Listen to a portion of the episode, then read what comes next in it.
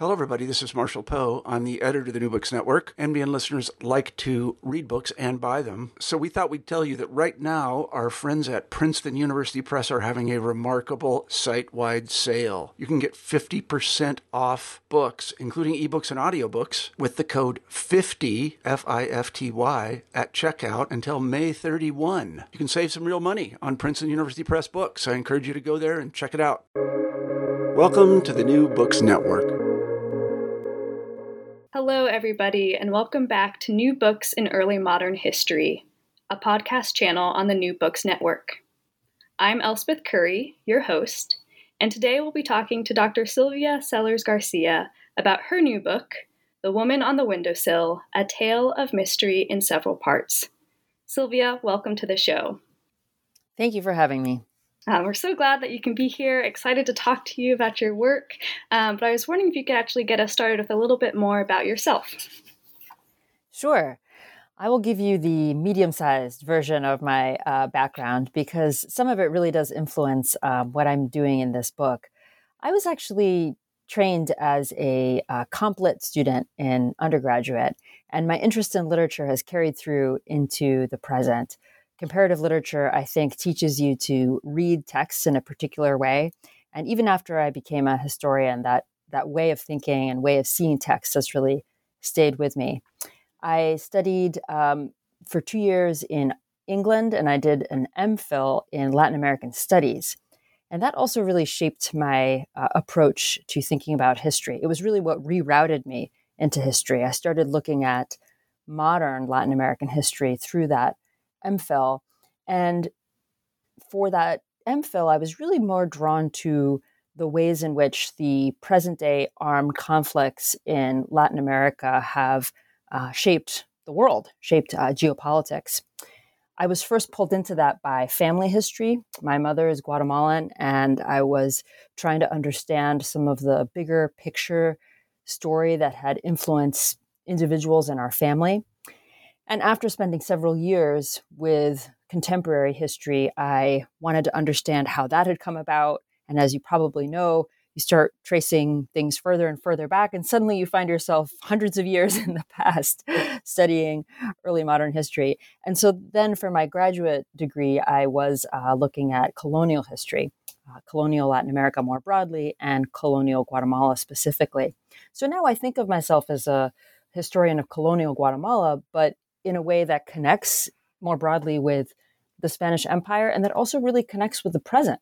So that's something that was important for me in this book was trying to uh, really make not uh, facile connections with the present, but to understand how the events of the past resonate uh, with the present always.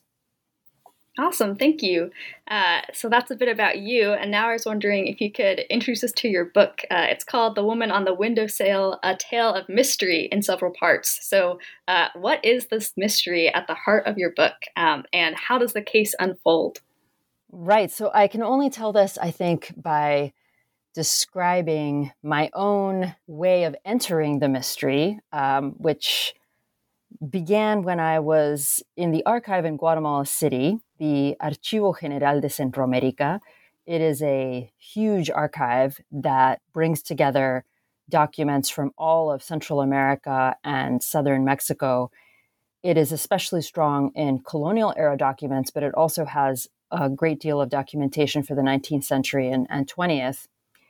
And this archive is a little idiosyncratic in its organization. It was organized uh, several times over, but the modern day car- card catalog was made in the early 20th century by someone who basically created a card catalog by hand by reading documents and typing up descriptions of those documents, putting them on little note cards, and creating a, a massive long set of bureaus with all of these little note cards in them.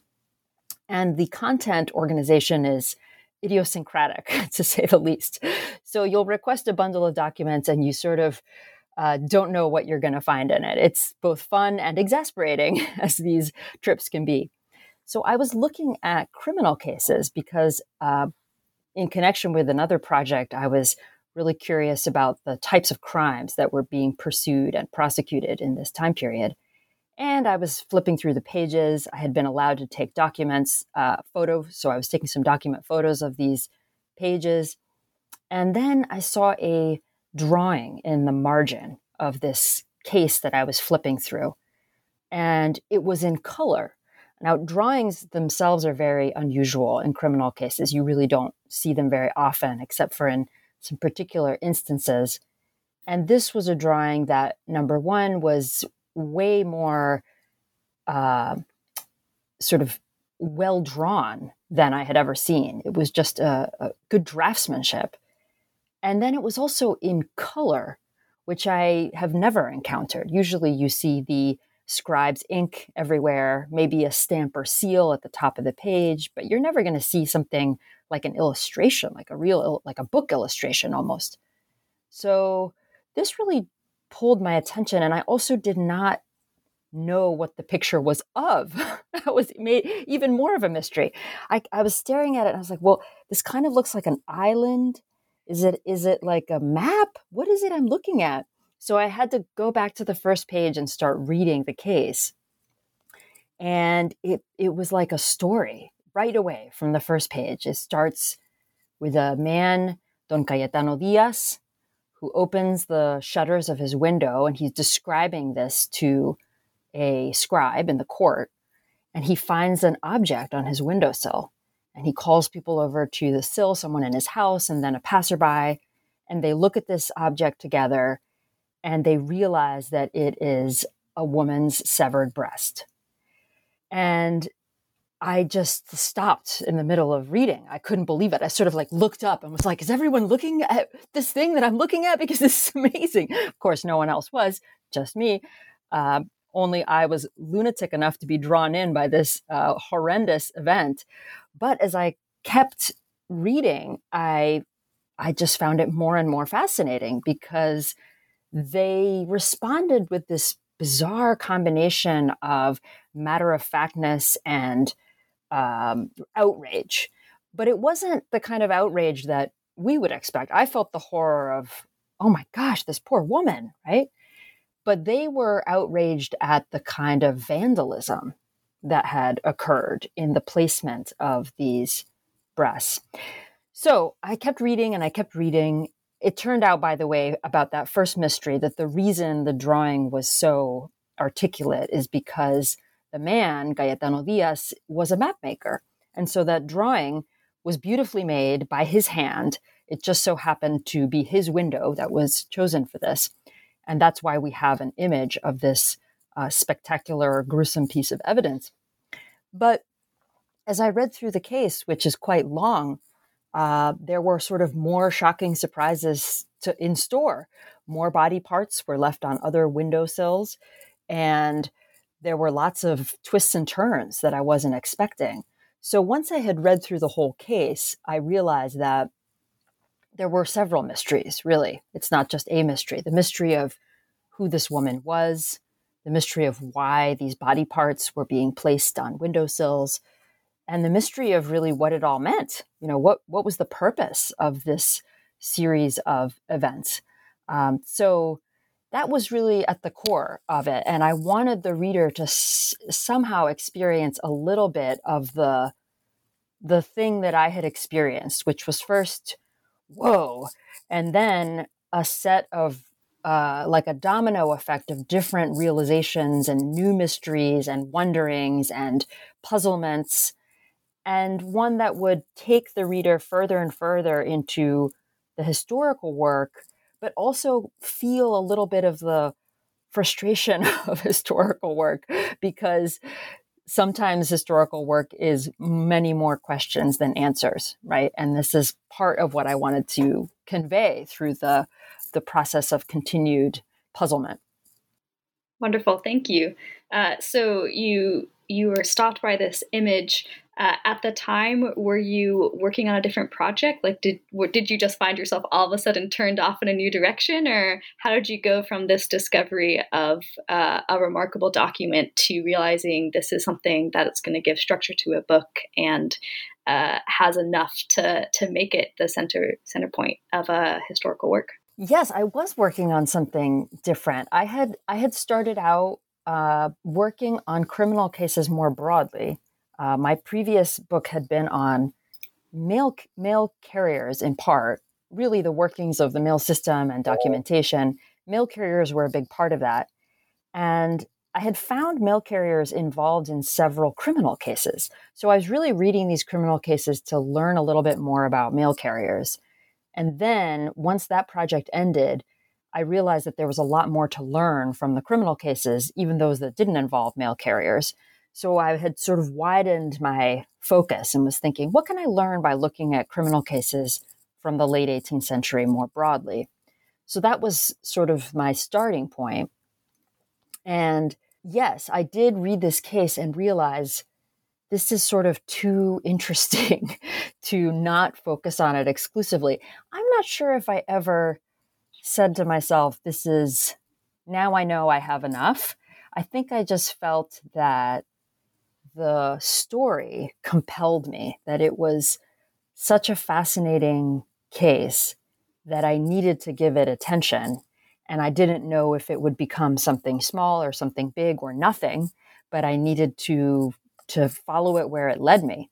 Um, so it grew when I realized that I didn't understand many of the things that were going on in the case, that I I needed to understand things about the practice of medicine. I needed to understand things about the workings of death and burial. I needed to understand more about gender and race, even though I feel like I'd had some foundation in that, but I needed way more than I had. So the accumulation of more bits of uh, background added up to something much larger than I had first imagined. And all of them were just sort of pulled in by the gravitational force of this case that that demanded scrutiny. So I I put the the larger uh, inquiry into criminal cases aside in order to just basically follow my nose with this case and see where where it led me.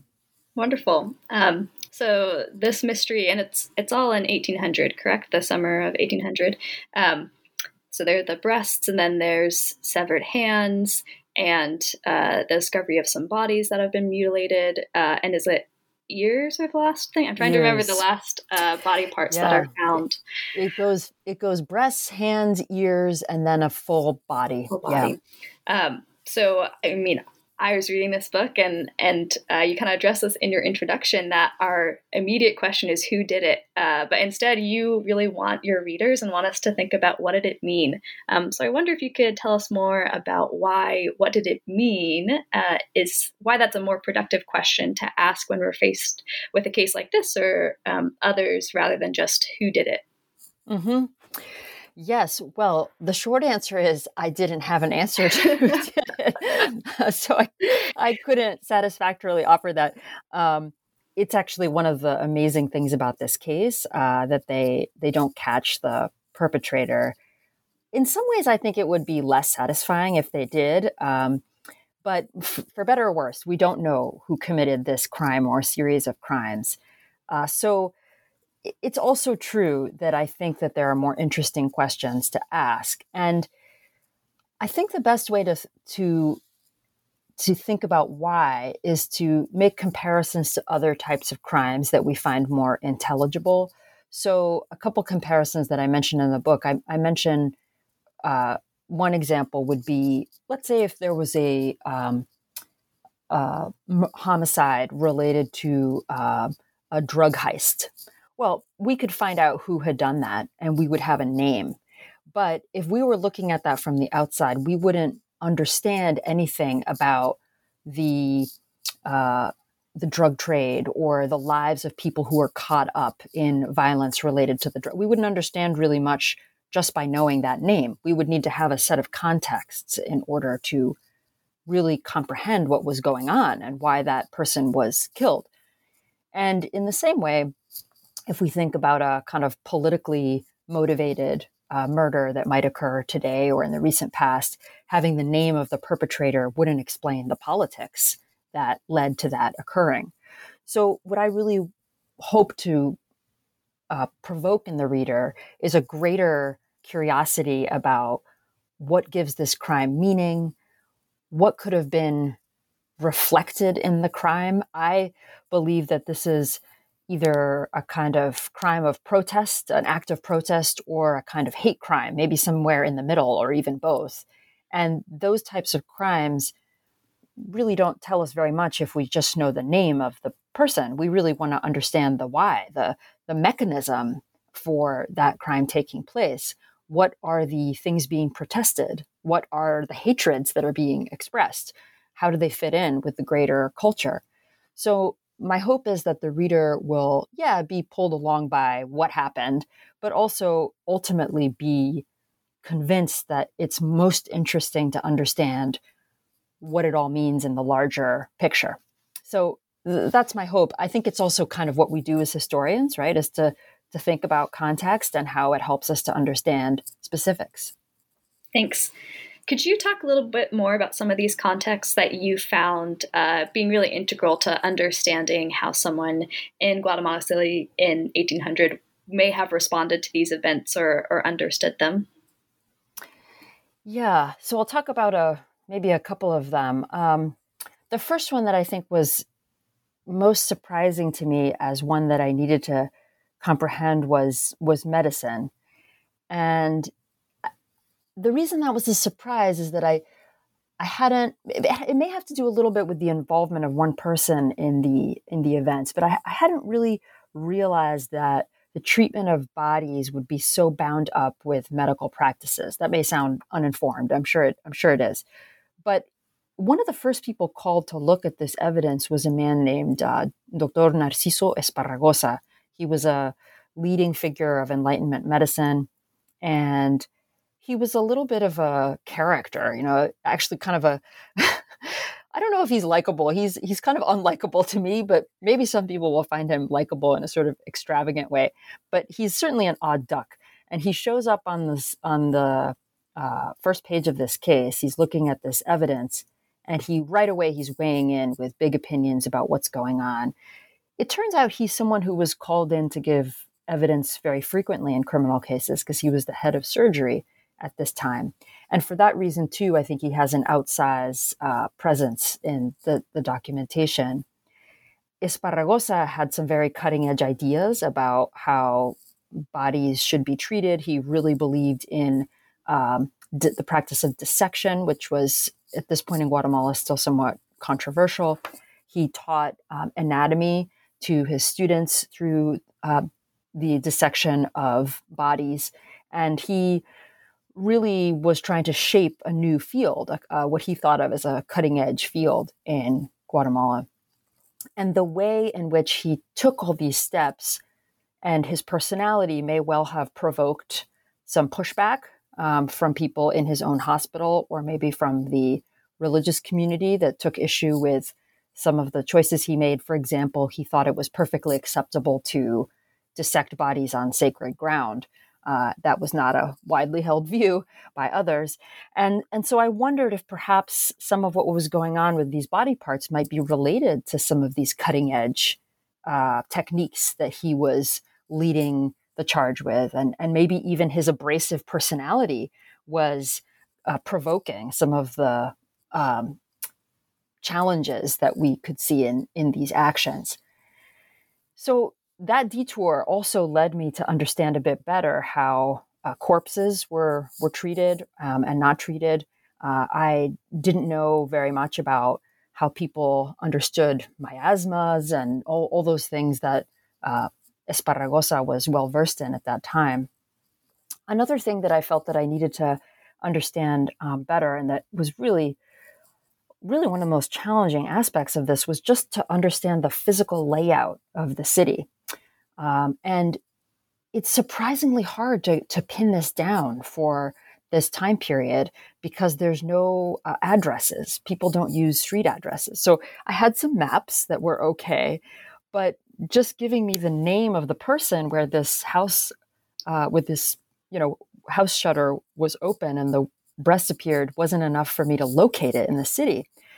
So I went on this deep dive into the city planning for the way the city was laid out after the earthquake, finding which lots were parceled out to which individuals. And then through this kind of labyrinth of documents, found the block where this man, Cayetano Diaz, uh, lived. And then more things started falling into place in terms of understanding how the city was laid out, where wealthy people lived, where leisure spaces existed, where people would transit from one place to another um, between home and work or between the hospital and other spaces. So that was another challenging aspect of the investigation. I'm not sure that that turned up new uh, uh, sort of theories in in the investigation of that, but for me, it was really challenging just to understand the space uh, uh of the city. But I realized in doing so that each of these pieces of kind of minutia did help me understand a little bit better how the people in Guatemala City might have experienced walking through the city or could have experienced the presence of a corpse which would have been maybe dumped by the roadside in some uh, situations where there might have been um, suspicious circumstances. So, those are two of, of a few of the contexts that I needed to understand better. Wonderful. Um, thinking then about uh, your modern audience as they approach this.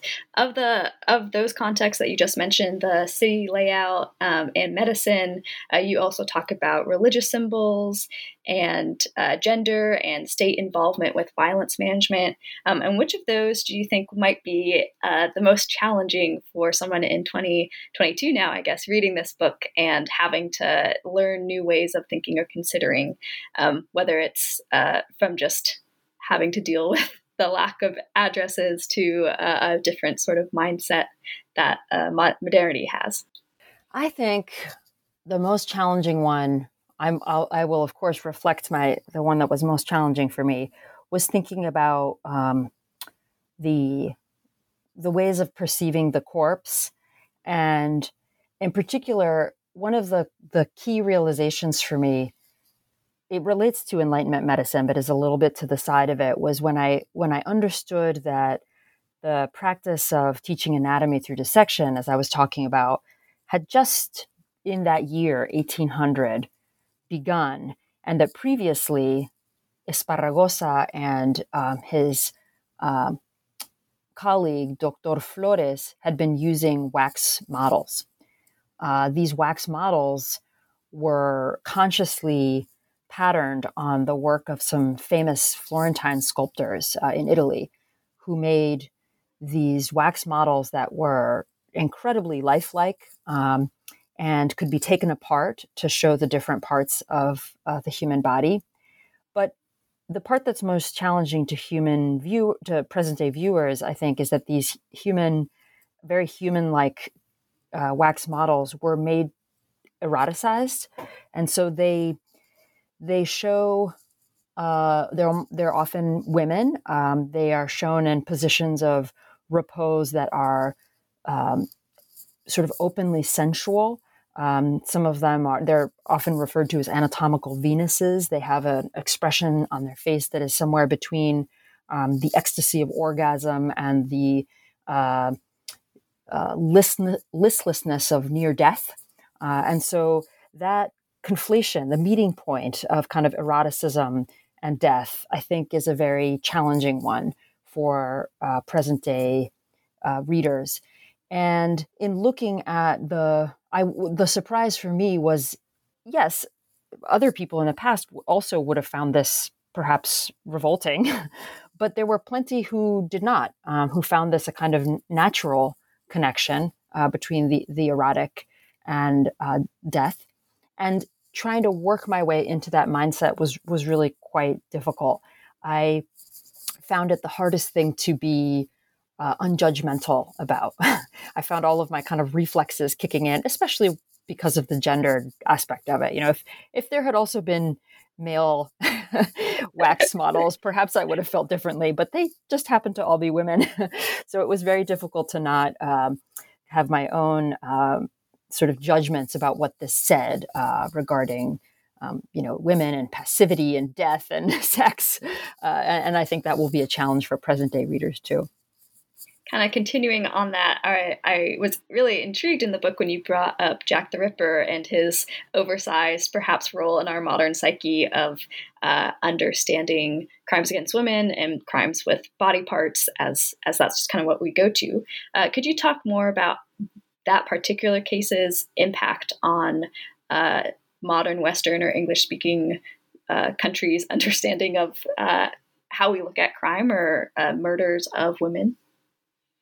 Yeah, I think it's the case, but I think even more it's the kind of mythologizing of the case. Um, so the case itself, of course, is has has the impact it has, but it, it's the it's the constant referencing of it in everything from psychology to entertainment that I think makes it occupy this enormous place. And the other the, the other side of that that uh, significance is, I think, uh, Sigmund Freud. You know, the way that Freud has altered forever the way that we um, think about uh, murderous impulses in relation to sexuality. Uh, I, I had a very hard time finding any treatment of sexualized crime that did not heavily reference Freud. Um, and I think that those those two things together have really intertwined to create pretty rigid categories of meaning around um, the especially the dismemberment of women.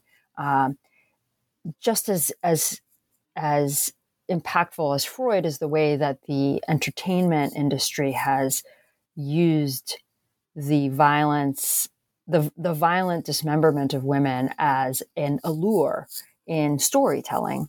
So it's very hard for me to understand whether the initial reaction to Jack the Ripper was anything like what our reaction is now because we have been habituated by so many years of entertainment and retelling into seeing in those stories a kind of uh, titillation, frankly, that we can respond to with some outrage, but we are also titillated. You know, this is, I love murder mysteries, but the minute a murder mystery begins with a woman's naked body covered with blood, I turn it off because I know that story, right? And it's the same one um, that is going to be uh, mostly used to entrap us in a series of uh, allurements and probably isn't going to be satisfying in the way that I, I like mysteries to be satisfying. So I'm interested in how modern readers uh, kind of continue that legacy. Um, I would love to see some really interesting um, challenges to uh, both pieces of it, both the kind of allure and also the uh, you know the F- Freud centric interpretation of it. There were some wonderful uh, feminist takes in the like 80s that really tried to both move away from Freud and really take on the entertainment industry for doing this. Uh, but it's slow going, you know. Um, so I think that's how we've been shaped by that by that crime. You brought up the entertainment industry, and I, I was wondering how do you see your book in dialogue with true crime? Um, because it is about you know a historical crime or series of crimes that occurred. Uh, so how how would you hope your book speaks to the popularity of true crime in America at the current moment? Yeah, I I feel ambivalent about how it um, engages with that genre. On the one hand, I do think of this book technically as a kind of true crime book. That's that's what it is. It's t- it's talking about uh, crime in the past, an unsolved cold case, if you will, trying to understand what it was, um, what it meant. I do think, of course, many of my questions and methods are, are different. But I guess what I would hope to, as you phrase it, hope to communicate to this uh, this genre and maybe the readers who most read in this genre is that um, I want to mostly pose questions about our fascination with this type of crime. Uh, I I wonder how many uh, true crime readers are aware of the kind of fetishization that goes on in the uh, creation of some of these archetypal stories. Um, I guess my hope would be that the readers of true crime would be prompted to think historically about some of the crimes they they read I think I also think crimes are fascinating, and yet I think I find them most fascinating for what they reflect about the culture around them, the society and culture around them, rather than in order to look at the the tragedy of an individual life. Uh, so so that I guess is something I would wish to push to the foreground. Um, but I was intentionally, you know, I, I, I can't pretend that I, I, was unaware of the popularity of, of true crime. And I'm not sure that to my own satisfaction, I have kind of wrestled with that contradiction. You know, here I am using some of the conventions, and yet I, I find some of them problematic. You know, it's it's a it's a uncomfortable space. Perhaps it's there's only so much you can do by kind of raising challenges and reframing. Um, but yeah. Great. So uh, we've talked a little bit about some of the challenges, right, of being uh, modern individuals looking at the past. Uh, but what are some areas of perhaps overlap or um, mirroring, perhaps you could say, between uh, colonial Guatemala and today, either in uh, modern Guatemala or in uh, just the average English speaking reader who might come across your book? Yeah, I think I think some of the the overlaps that I noticed had to do with um, the priorities of people's everyday existence. Uh, I certainly felt my my parents um, live in uh, Antigua, which is a the former capital in, in Guatemala, and I have spent a lot of time in that city and in Guatemala City, which has changed a great deal by now. But many of the kind of daily routines that people describe in the 18th century felt so familiar uh, from just spending time in Antigua. The the way you walk around to do your errands, the way that people greet one another through open windows, uh, the ways that um, spaces are used, that gossip is transmitted from one person to another, all those things felt very familiar. The other aspect of it, though, that even people who haven't gone to Guatemala, I think, will recognize, though, are some of the more um, basic uh, and yet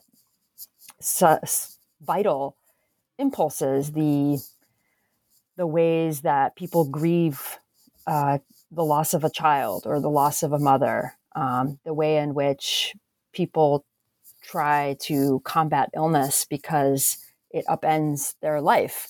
Um, these aspects are things that are, I think, the closest we can get to historical universals, uh, and that I, I'm cautious to say that I don't think they're experienced in the same way. I do think that even something as fundamental as parenting can be experienced in different ways depending on what culture you live in and when.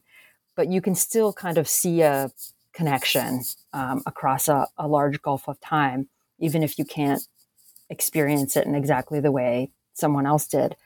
Um, and you know, I, I have uh, one case in the book that that I mentioned toward the end, where a, a woman had lost a um, a child before dying herself of illness, and I definitely felt in the documentation this sense of proximity. Um, you know, I don't know what it was like to be her. I don't. I don't know what it was like at all. But I recognized the grief that she was experiencing, and I recognized the um, the sense of being overwhelmed by her circumstances. So I think there are these kind of moments of uh, connection, even if it is not full comprehension. Thank you. Uh, kind of on that point, um, something that I really enjoyed about your book was just its tone and how accessible it felt uh, to readers and really drew us into the story. What made you decide to write with this more uh, popular audience in mind rather than uh, kind of a strict academic work? So uh, I had mentioned um, that I started out in comp lit and uh, I I've continued since then my connection with the world of literature through fiction writing. Um, and even though I sometimes find the world of fiction writing very strange, I, I, I don't always understand the stories that move people. I, I, feel a bit like the, the stories I find most compelling are more marginal stories. I do also continue to um, really get the way that storytelling pulls you in. Uh, and I think that that's true for most readers, uh, not just people who, you know, read the in the true crime genre. So I wanted to see if I could bring the two together in a way the not the not fictionalizing but storytelling and the more academic work. Um, i have i have often in in doing central american history felt myself to be something like a evangelist like i'm trying to win people over to central american history or even just persuade people to think about it that you know it's part of the bigger picture that it should be part of the larger uh, store of knowledge that people have in their minds so i was like how can i get the greatest number of people on board with a book about an obscure what to them is an obscure place?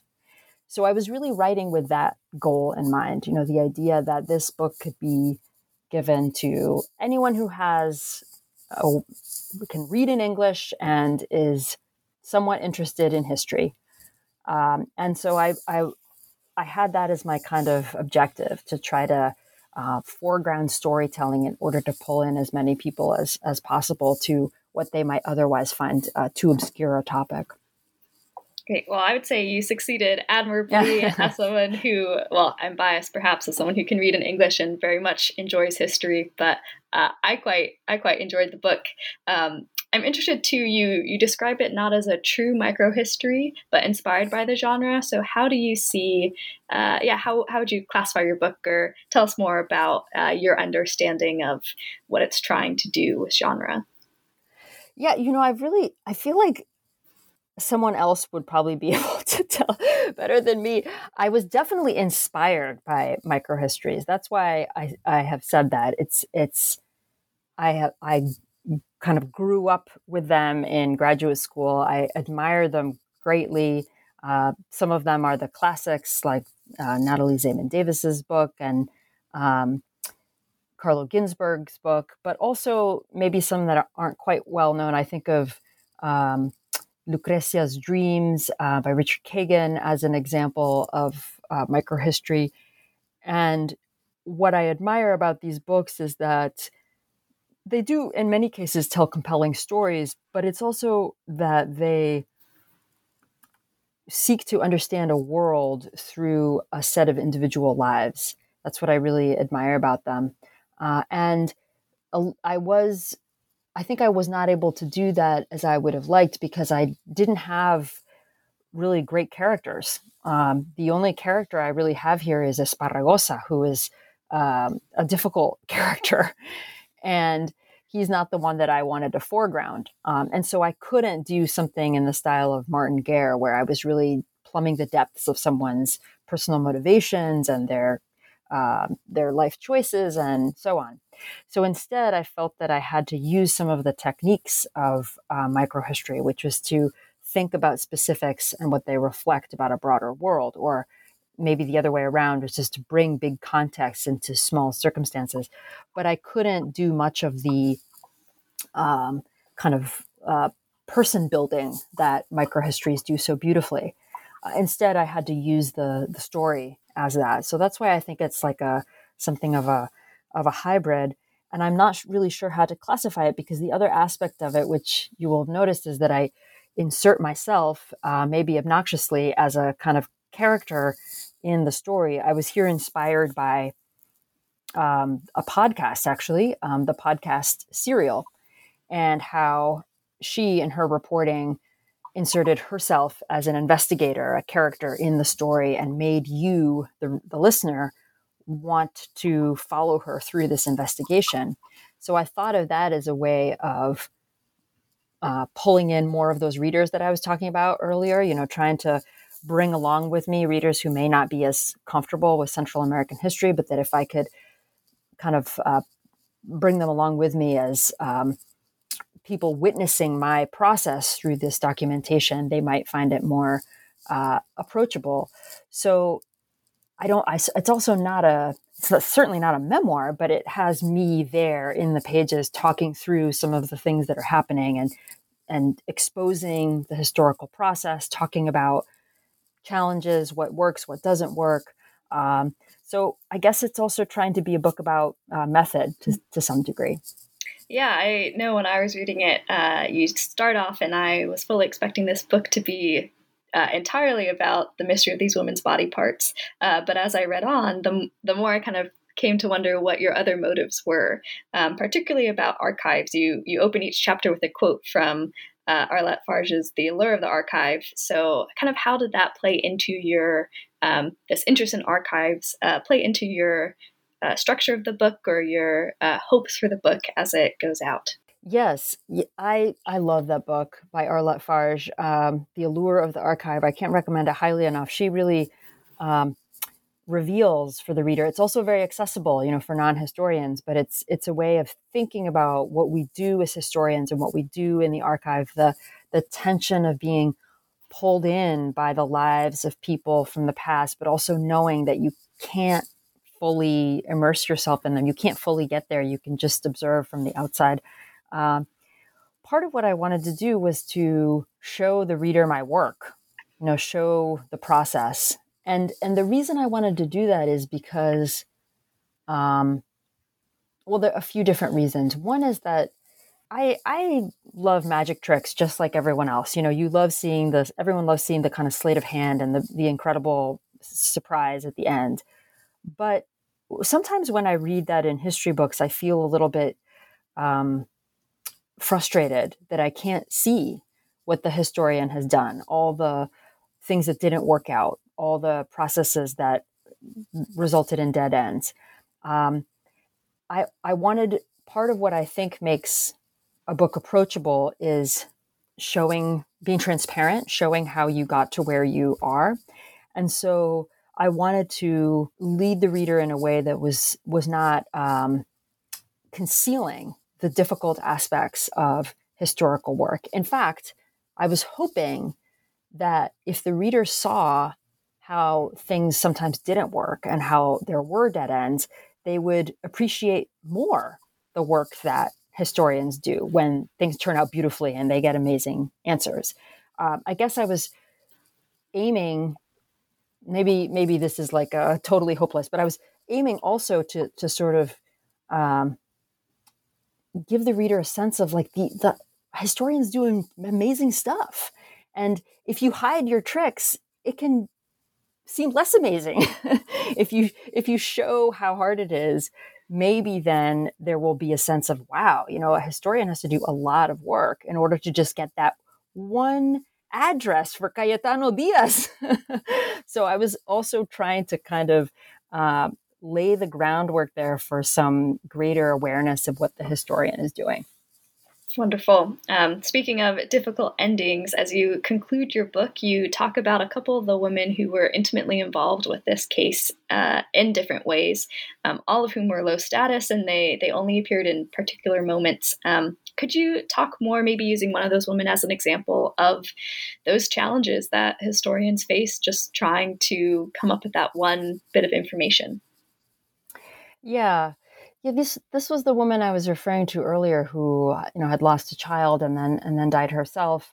Um, she had another surviving child who was an older girl, and it was very poignant for me to read about them. I think that for people who work on this time period, may, maybe every time period, um, there's often not documentation about the people we most want to know about, um, and I felt that it was very important I, learned this in speaking with colleagues um, that it was important to acknowledge that lack of documentation, that instead of just being frustrated about it, recognizing that there is not more information about these women, who to me are the center of the story, is part of our legacy. It's part of how Guatemalan history works. I think his, how history works in many um, many places and times, and and perhaps even in the present. Uh, that that people who are considered marginal have less space and less said about them in um, the material, and I, I, really feel like I'm not I'm not sure if the the book is able to do this, but I really wanted to show that um, absence, to gesture to, toward that absence, and to make it a part of the record, if you will. You know, the the ways in which we are not able to learn about certain things um, is a fact of what we do as historians. And you know, ultimately, I hope this would. It's it may seem like a reach, but we there's no shortage of books. There's going to keep being books about um, American statesmen uh, and people who wrote about themselves quite a lot. And I would like to gesture toward the unevenness of that in in some ways by noting the absences uh, of the record. Mm. Well, Sylvia, you've been so generous with your time uh, talking with us today. So, as a final question for you, uh, how has your work on the woman on the windowsill led you in new directions uh, for future research? And what's on the horizon for you these days? Thank you so much for for all these questions. I've um, I've been uh, absurdly delighted to be able to talk about this this book in more depth. So thank you for indulging me. Um, you know, I am going back to that project that I had neglected when I took the detour with this crazy case. Um, I, you know, so it's been a very long time going back to really, well, I'm embarrassed, but I'll say it 2012 is when I started looking at these criminal cases. So it's been a decade. And it was a very productive detour, at least. Uh. okay, thank you.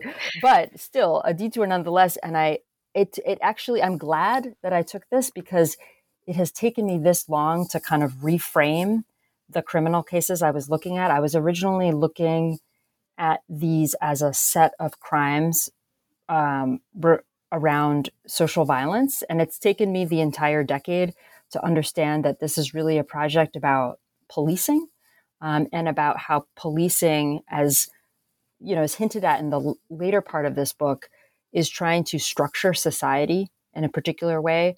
Um, so my current work is looking at several categories of uh, behavior in late colonial society to understand how social order was created through policing and through other activities. Um, the policing of non work, for example, in order to enhance productivity, um, the policing of uh, people who were at the margins of society and uh, who were, in our terms, non white, but in the terms of Guatemala, not Espanol. Um, and also, it's really helped me understand the thing I began with when I was reading those criminal cases. I was trying to understand why violence against women was so ignored. Just misogyny was not enough of an answer for me. And I finally come to understand that those types of crimes were actually a form of order rather than disorder. And that helps explain why they were uh, intentionally not um, prosecuted. So, several types of crimes uh, and their treatment help me think about policing and social order uh, more coherently uh, in the late 18th century. So, that's that's what I'm working on, and and it's a it's not it's not looking at a few individuals anymore but it's still very mysterious. So at least that part of it remains another mystery to be solved. Very good. Well, Sylvia, that sounds like a great project. I look forward to encountering it in whatever form it ends up taking. Um, but again, I just wanted to thank you for being on the show today. Uh, I really enjoyed speaking with you and reading your book. Um, and to our listeners, thank you for tuning in to hear Sylvia Sellers Garcia talk about her book, The Woman on the Windowsill, here at New Books in Early Modern History.